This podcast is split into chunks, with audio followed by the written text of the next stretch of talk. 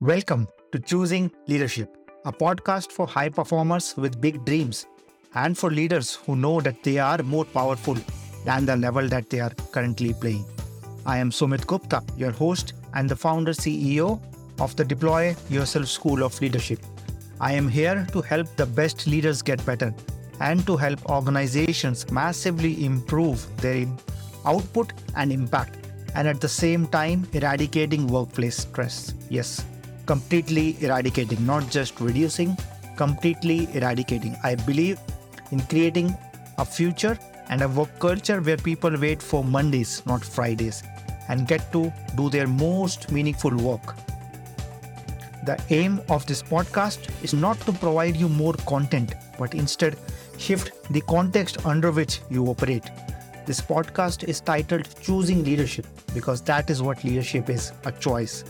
In each episode, I will celebrate leaders who have made such choices, which are not always easy and comfortable, but which has helped them get to where they are today. And let us celebrate the leader in us for choosing to move over our fears, for choosing to be motivated by something bigger than ourselves, and for choosing to deal with every challenge that comes on the way. Let us celebrate you right now for stepping into the unknown and taking courageous action, as those were the moments when you chose leadership. At the end, I will share how you can be our next guest on this podcast. And with that, let's get started. Markus is the founder and managing director at CrossEngage, based in Berlin, Germany. In the interview, Markus shares his story of starting as a scientist and then his growth as a leader. He shares some of the important but difficult lessons that he had to learn along the way. He also explains how he has invested in his own leadership and now continues to grow the next level of leaders in his organization as they scale. Hi, Markus. Welcome to the Choosing Leadership podcast. Hey, Sumit. Thanks for having me. It's uh, wonderful to have you here. And to begin with, before we dive into your journey as a leader and as an entrepreneur, can you share a little bit about who you are and what do you do? Yes, I would be glad to do so. So I'm Markus. I'm one of the co-founders and uh, managing director of, of CrossEngage. CrossEngage is a Berlin-based SaaS and consulting company. We were founded in 2015. And what we focus on is increasing the customer lifetime values of our customers. So very many e-commerce companies work with us in order to increase the profitability of their customer base, to increase the value of their customer base, to get an idea of the value of the customer base. That's what we do. And for doing so, we provide blended services. That is either it's consulting if they need a path or a way forward, and on the other hand side, we have a very sophisticated customer data and prediction platform that our customers can use if they are independent and mature enough to, yeah, dive deeper into the world of customer profitability. And that's what we're all about. Yeah. Yeah. And one of the reasons that uh, I started this podcast was to bring out those stories about entrepreneurship, which are often hidden and which are often before you started on the journey itself, right? So, can you share a bit of your backstory? What led you to this desire to start a company? What led you to be like be your own boss and be a leader and take things in your own hands? Yeah. Oh this is a very interesting question sumit i think it actually started in my youth and my childhood, I always wanted to achieve. I was playing a lot of basketball. I wanted to just, I, I love to achieve things and be successful and just create things and create something out of my own hands. I always loved that. Now I'm basically running a marketing company and software company, but I'm actually a computer scientist. So I was really a hardcore nerd around the 2000s, worked in the new economy, which, which was called new economy back in the days. And it was really heavily focused on programming and hacking. And it was really interesting. It was in a startup back in the, and we're building products and those, now I build a product. It was the Linux world, this uh, infrastructure, Linux systems that we're developing. And I developed a product. I was still super young. I was like 19 or 20 when I had the chance to do it. Like me, like mm-hmm. hired everyone. So they hired me. I was just, there was a lack of people and talent. I just got into this and, and I was quite good at programming. So I built a product and the product was technically really good, really good. It was good. But at the end of the day, we didn't sell it as good as we wanted to. And not that would be only contributed to this little product that I built, but it was an entire company which was too technical instead of market oriented, mm-hmm. still very young. And so as it happened to a lot of companies back in the days, we hit the wall and we were like 100 people and then we were down to no one. And I remember that it was really tough for me because I thought, well, I should have learned more. And I, next time you're in that situation, you want to be more in the driver's seat. You want to react earlier. You want to, I saw things coming, right? It was still too young to really get it get a grip on management to get things done. And also should have learned more. But I really told myself back in the days, I want to be in the driver's seat next time and not sit on the back seat unbuckled and stand there and like, oh, it was mm-hmm. 19, 20. It was like, oh man, this is the first time something like this happens. Probably nowadays that'd be cooler. But this was the first time I was really like feeling that I want to, I would love to be in charge. I want to do something. I want to, I want to be the responsible person for creating things, for unfolding my ideas, to just be independent and really go. And instead of being held up in discussions, corporate discussions, and anything, I just wanted to go and do this. And this was around the 2000s. So I was this computer scientist, and then on my way to university, I was still in university back in the days. I always saw a McDonald's commercial, and I hmm. asked myself, like why do people go to McDonald's if they always complain? Like it's kind of this little sin somewhere, right? I went yeah. to McDonald's, right, to get something. You don't really want to tell something. People like to go there. And then I started thinking about consumer behavior. And like, why are people doing this thing? And I wanted to understand more about this. And while this was the 2003, so I would say something around that. And I really ask myself, like, why are people behaving the way they're be- behaving? And at the same time, these loyalty cards came up. So you would collect large number of customer data and then the information from it or predictions from it and understanding of customers and how they behave and why they behave. And I thought, wow, this kind of just blew my mind. I was like, these are new opportunities. This is just great to know. If you could look at the marketing world back in the days, it was more like panels. You would just be asking, questioning people, right, how they feel, and like very weak data. And finally, had this transactional data where you would actually observe customer behavior. And I thought this is super interesting. So, and then I got more into this topic. And since I was a computer scientist, I could program. For me, it was super easy to get into statistical analysis. I could program. I could just run this stuff, and then brought me to the to the situation that I was able to do a PhD in marketing and analytical econometrics, basically marketing analytics at TU Munich, down, down in Munich, which was a combination basically of com- computer science, consumer behavior, and business. And it was this thing, and I remember exactly. I had this very young professor back then who hired me who said, like, I'm going to give you the chance to do a PhD.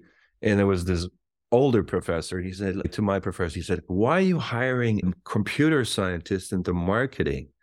There's nothing to do with each other. It's just completely different fields. Uh now I can say he was not right. Everything in marketing nowadays, the digital marketing, is somehow related to data, and you need to understand yeah. the data and have the analytical cap- capabilities of getting this done. And so I was very unique in my field in terms of being able to program and do analytics and understand marketing. And that's how I basically came into a customer loyalty card of the doing some consulting after my PhD and I still looking at why I became an entrepreneur. It was too slow for me. It was a great thing, but it wasn't like fast. It was always held up by politics. I just wanted to move. Let's move. And there was the very seminal moment at that point where I saw a person called Florian Heinemann. He's a, one of the managing directors of now Project A, but he used to be one of the managing directors of a company called Rocket Internet. Rocket Internet, uh, did Zalando, you might know it in the Netherlands. Yeah that was rocket behind that. And I saw a talk from this person, Florian Heinemann. And from that moment on, I knew I needed to leave Munich, my uh nice little corporate job where I had my own office and car and stuff like that. I wanted to go go to the startup scene because Rocket was one of the biggest startup incubators. We copied a lot of businesses, that's right, but still it was around building businesses.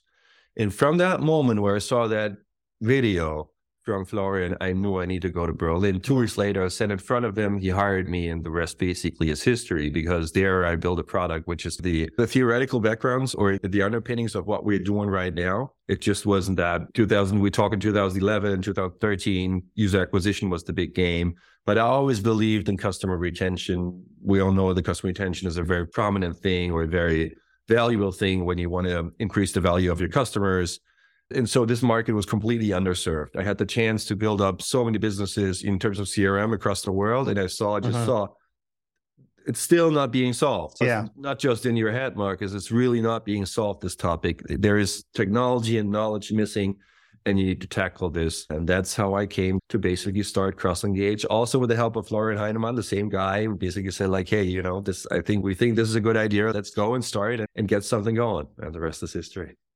Yeah, thank you for sharing that background with with computer science and seeing marketing also from the lens of research.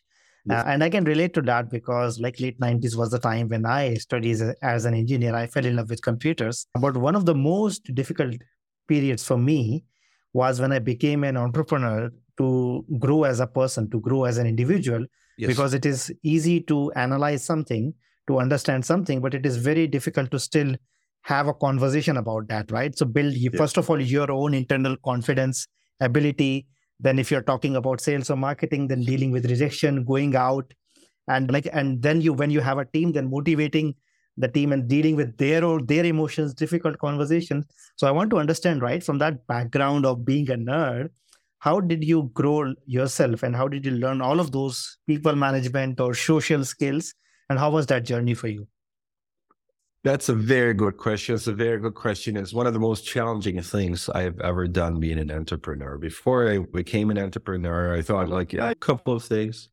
And then being, becoming an entrepreneur, Jesus, I don't know many things. I only know very little. and so it's really a realization, right? When you're really in charge and you mm-hmm. need to understand everything. And how did I grow and learn? I think there were multiple factors. One of the factors was you need to try out, bang your head, and really be realistic and honest to yourself in order to see when things are not running right and when you need help. And I mean, at the end of the day, as an entrepreneur, one of the key things you need to do is you need to surround yourself with people who are better at things than you are.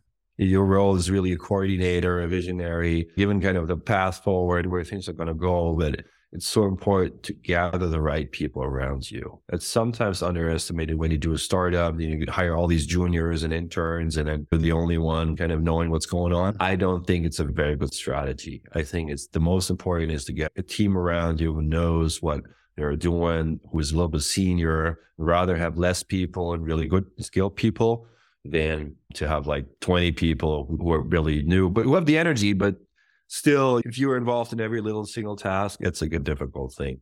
And so one thing is definitely surround yourself with a with a great set of people who will help you on these sites. Bang your head and learn and accept failure and kind of redo it and but be realistic to yourself that things either work work nicely or not so nicely. We sometimes deny reality is like, oh, it was actually, it was close. Let's try it again. It's like, no, it's the wrong way. One of these things and really admitting, okay, it didn't work out. Let's do it a different way. Let's start over.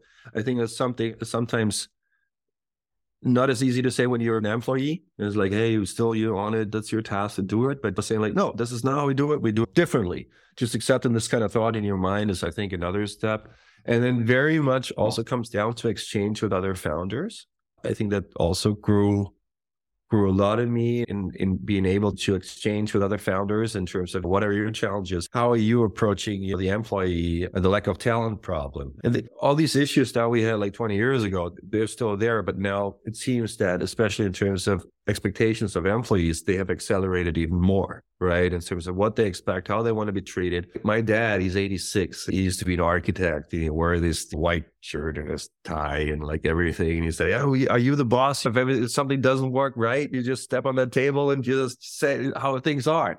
It's like, Dad, I can't do this. This is not the way it yeah. works. And he's like, Why? He's like, and people are just running away. This is not the way leadership is done these days. It's like, why not? It's like, okay, listen, there. There's a very limited amount of people, you know, who are skilled enough to work with you.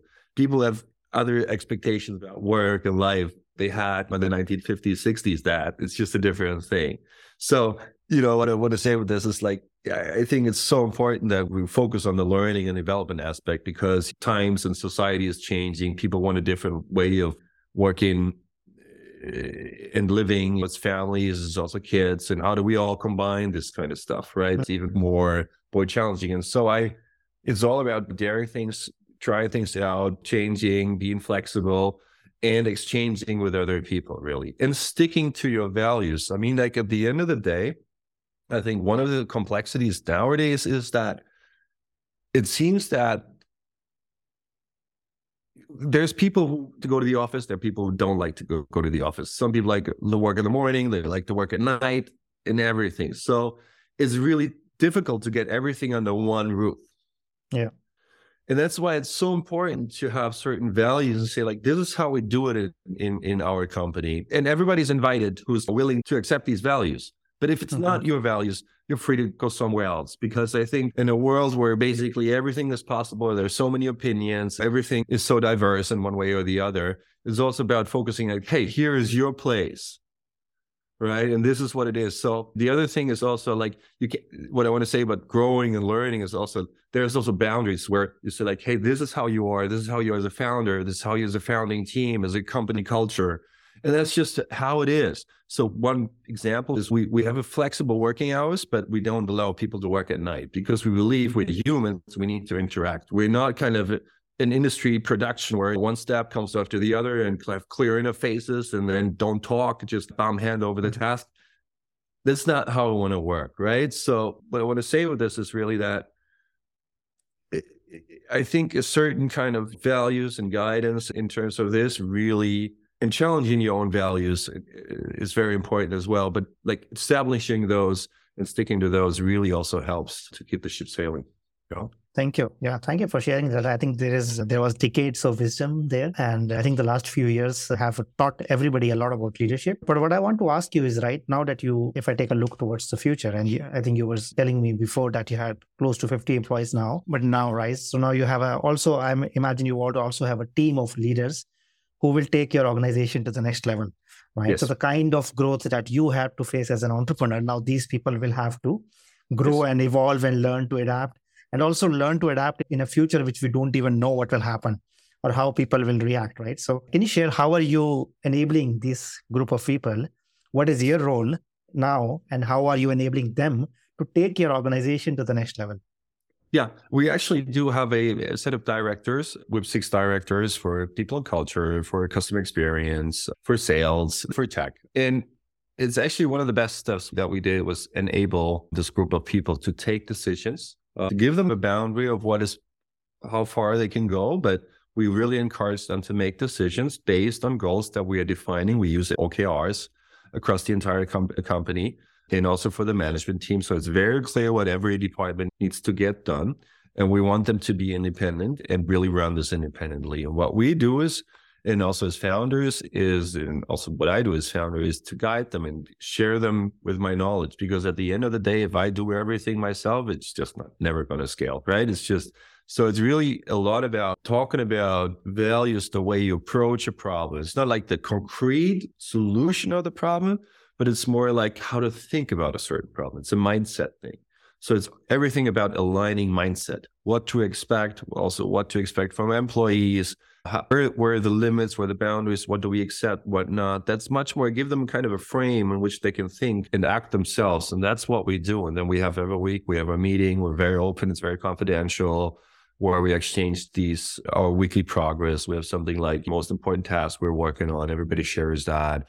We're transparent on failure. It's just we rather are, and that's something we always say, like rather try something out than ever use a cover your ass tactic.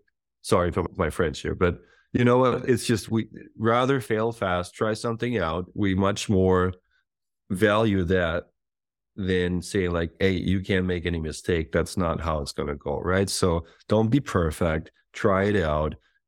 Go for the OKRs, raise issues, find solutions. So it's all about creating a mindset in the directors because they're smart people. They're smart people. They've made their way up there anyway. So it's not like I'm training a primary school person there. No, they're eh, adults and they know what they're doing. They have a track record. Yeah. So everything is around implementing a, a, mindset. That's what I would say is that's what we do. And we enable them to run the stuff as much as we can. So also in, in terms of decisions, right? We encourage them to make decisions. We encourage them to make the hiring decisions. No, and it's like, don't ask me. It's is it the person you want to work with? The mm-hmm. person have you checked on their values? It's yours. It's your person. You're the you're responsible, right? So we really try to encourage them to get this done on their own.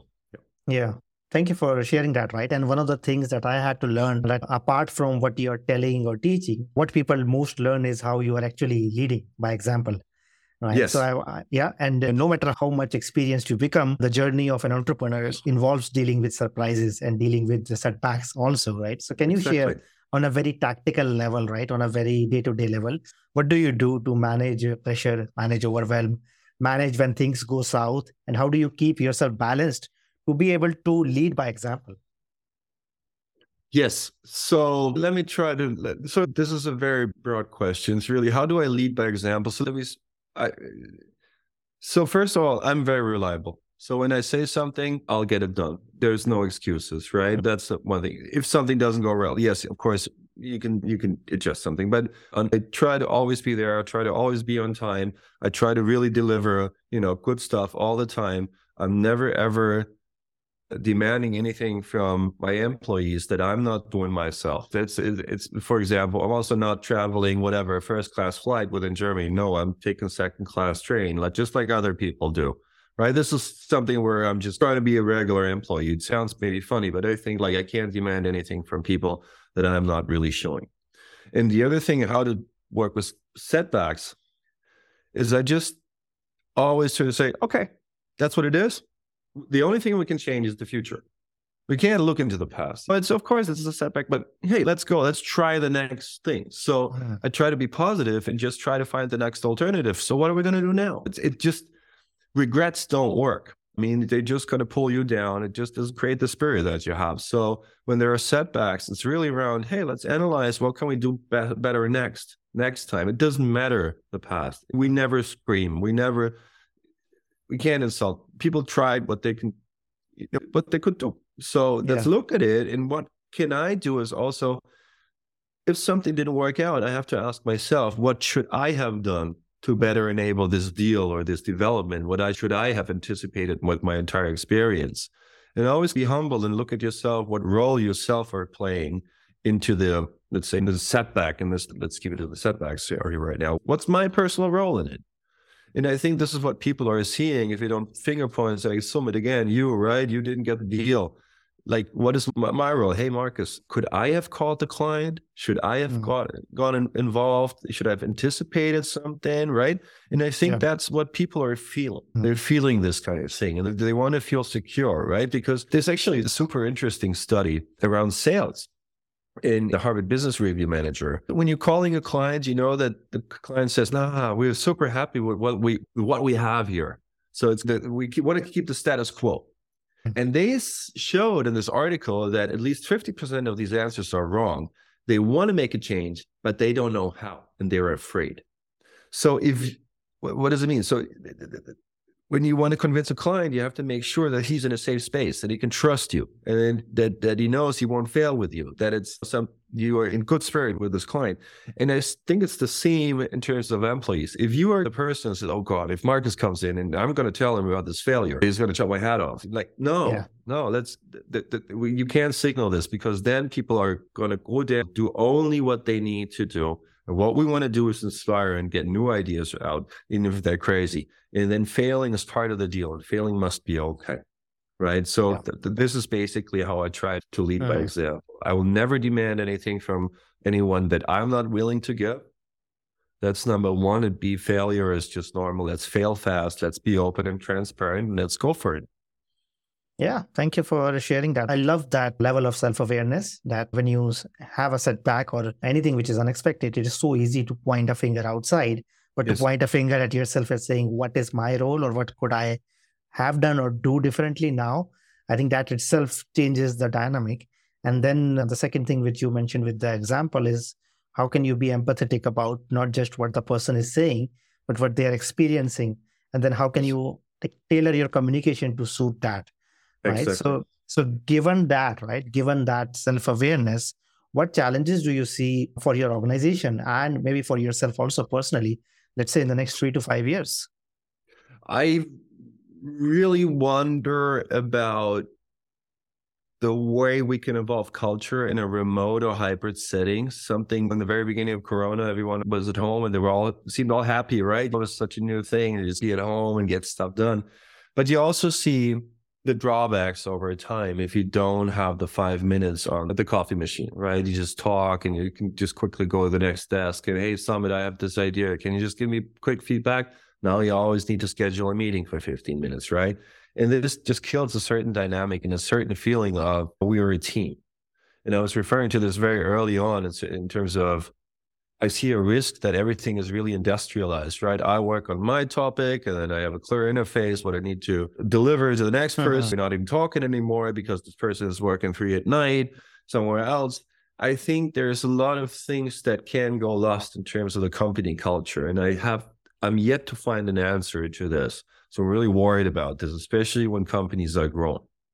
So how do you keep the culture and the spirit? And really, as I said, it's all about transferring mindsets into the levels of the of the organization. Yeah. How are you supposed to do this when you're just in front of computer all the time and you have this all hands meetings maybe once once a month and you have team meetings, but it's not like the spirit that you feel and the laughter and this mm. kind of thing. So this is really something that that worries me. Um, the other thing that worries me in terms of maybe the business here also in, in Europe and Germany is also the way that we are sometimes lacking to accept the opportunities and innovation. We're, very often we are focused on the risks and things that could go wrong if you were employing new uh-huh. technologies, right? Just we're talking about ChatGPT and generative AI here, and immediately we have the discussions around data privacy and stuff like that at the table instead of seeing is what we could be doing. And if I look at the world whether it be Asia, Africa, or South America, there's where the momentum is currently lying. And, I'm, and that's where a lot of innovations are being developed nowadays. And I think everybody who's ever done a just a vacational trip to whatever Southeast Asia knows that, yeah, payment card, no problem. Go to Berlin, payment by card. 5G networks everywhere, right? Even in the outskirts. And here in Germany, once you leave Berlin, you don't have a network anymore. So it's, I'm really worried whether Europe is able to keep up with the pace that the world is currently showing in terms of innovation or whether we are too much in love with the history in the past and think we can't be heard when mm. we can't be left. And I'm really worried about this, this thing. And the other thing is, more a geopolitical thing is like how do we make sure that we as a world that you know uh, actually started to grow a little bit more together is currently moving away from each other. So what is this going to do to global trade and change and exchange? And or are we going to go back to like islands? Is it going to be east middle west? What this kind of thing. I'm really afraid that the, something like this might happen and really also will lead to competition in terms of the systems and everything. So I, if you had asked me this 20 years ago, like, eh, or 25, I'd say like, no, we are on the path to growing together. And now I'm not that positive on this anymore. And that's something I really worry about. And what does it have to do with CrossEngage in my work as a founder? I need to get the best talent so I don't care where somebody comes from, who he is, what he does. I need to get the best talent. And if we don't have a open, friendly ecosystem here where it starts from the authorities, right? Where it's easy to get a visa, get somebody in, or do I need to apply six months ahead and spend countless hours to get a visa for a highly skilled person? And at this mm. time, we're working on the visa. They'll be going to the US, they'll be going to other countries where they are just welcome much, much easier, not nicer, but yeah. easier. Yeah.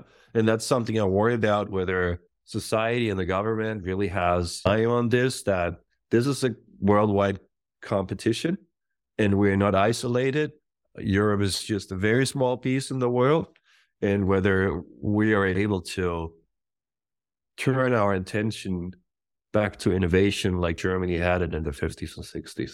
I think this is a thing that really yeah. bugs me and worries me. Yeah, thank you for sharing these like multiple aspects. I think starting yes. from the hybrid remote, how do you make yeah. it work?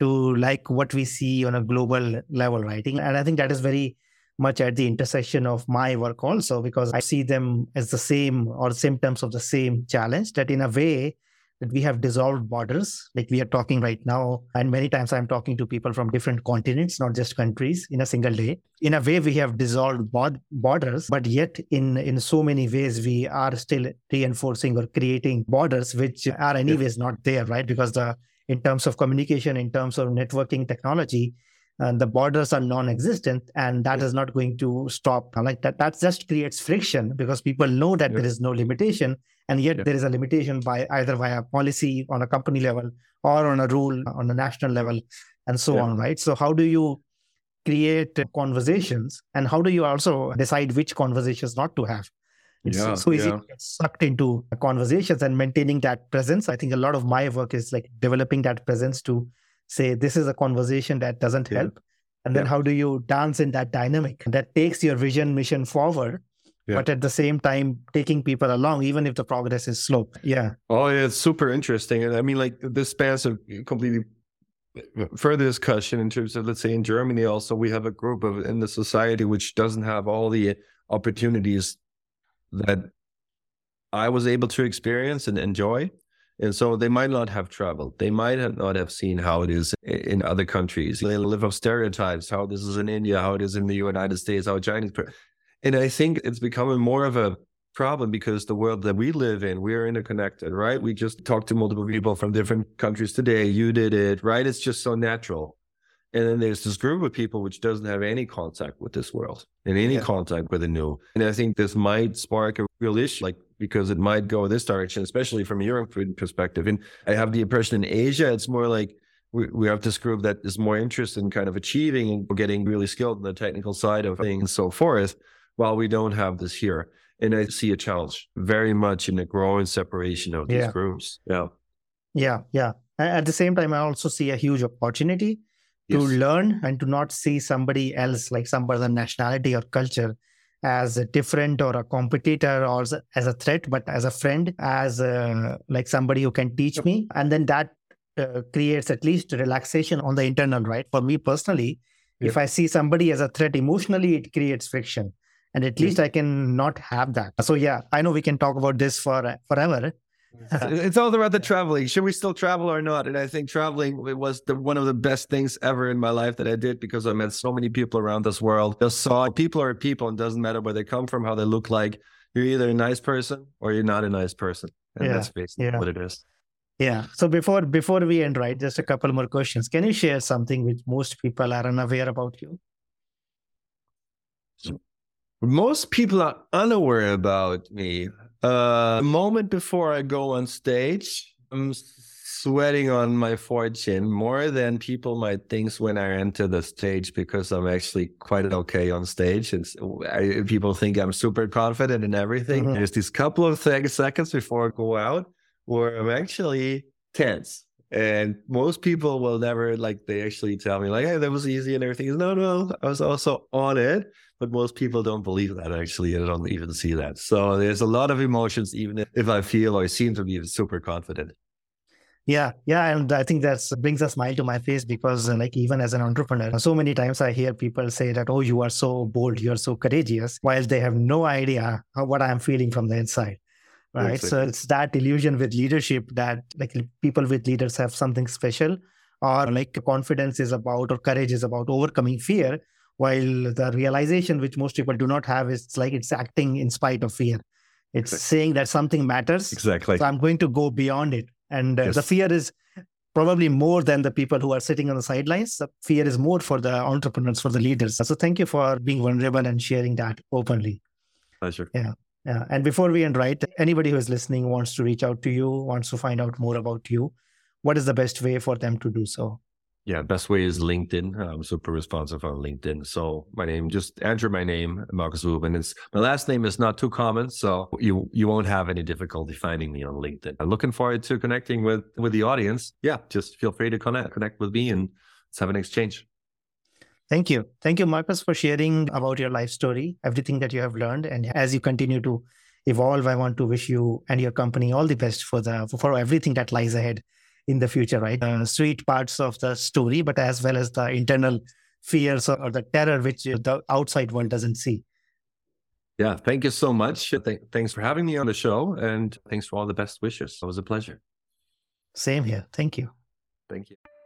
That's it for this episode of Choosing Leadership with Sumit Gupta.